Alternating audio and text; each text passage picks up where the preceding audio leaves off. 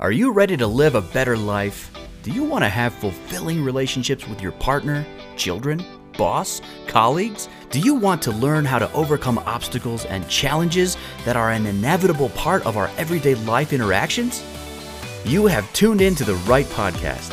Doris Horenstein, author of Moments of the Heart, is ready to do just that. Sit back, listen, and enjoy the learning as Doris shares her stories, Jewish wisdom, and a bit of the Hebrew language and makes this world her classroom. Hello, everybody. Happy Friday. As I started a couple weeks ago, this short video is connecting a thought in the story, in the biblical story of the Jewish people, taking out of the book of Genesis and connecting it to positive intelligence. And how do I do it? By describing a story from our tradition and then using the positive intelligence lens. So here we go. We're still in the book of Genesis. This time, Sarah, Abraham's wife, dies, and he and he sits and mourns for her. Okay, it's at the very beginning of the chapter. Now, if you remember correctly, I'm not giving you a description of the entire book of Genesis or the story. That's not the purpose of this. The purpose is just to highlight a concept, literally a concept.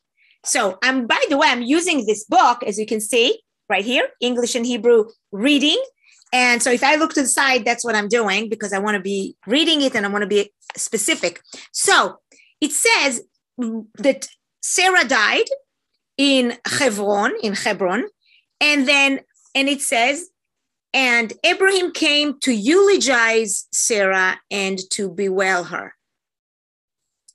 And then the next sentence, and that's the, some, something I wanted to say here. Abraham rose up from the presence of the dead and spoke to the children of Het. Um, why is it important right here? In positive intelligence, the whole idea of positive intelligence is to overcome difficulties and handling it, moving it to the positive lens rather than the negative. Here is this example of somebody dying. The love of his life, Sarah, dies.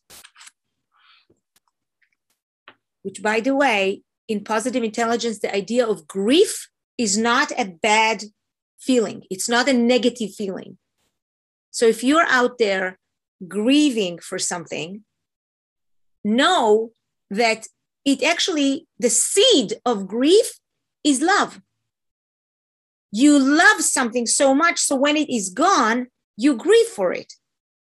And it could be a person, it could be a career, it could be um, a time in your life that we grieve that it's gone. So the here, and he rose up from the presence of the dead. In positive intelligence, we teach, we talk about how long can a person stay in a place that may cause them more negativity. And according to Jewish law, we have seven days of mourning, and then we have a 30 day, and then we have a year. So we have a, a process. But here comes Abraham, and he goes to the next thing. How he makes him feel better is by buying her a burial place.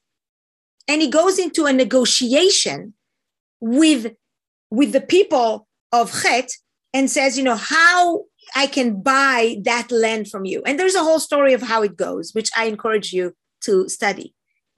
Avraham understands that he needs to move on to something.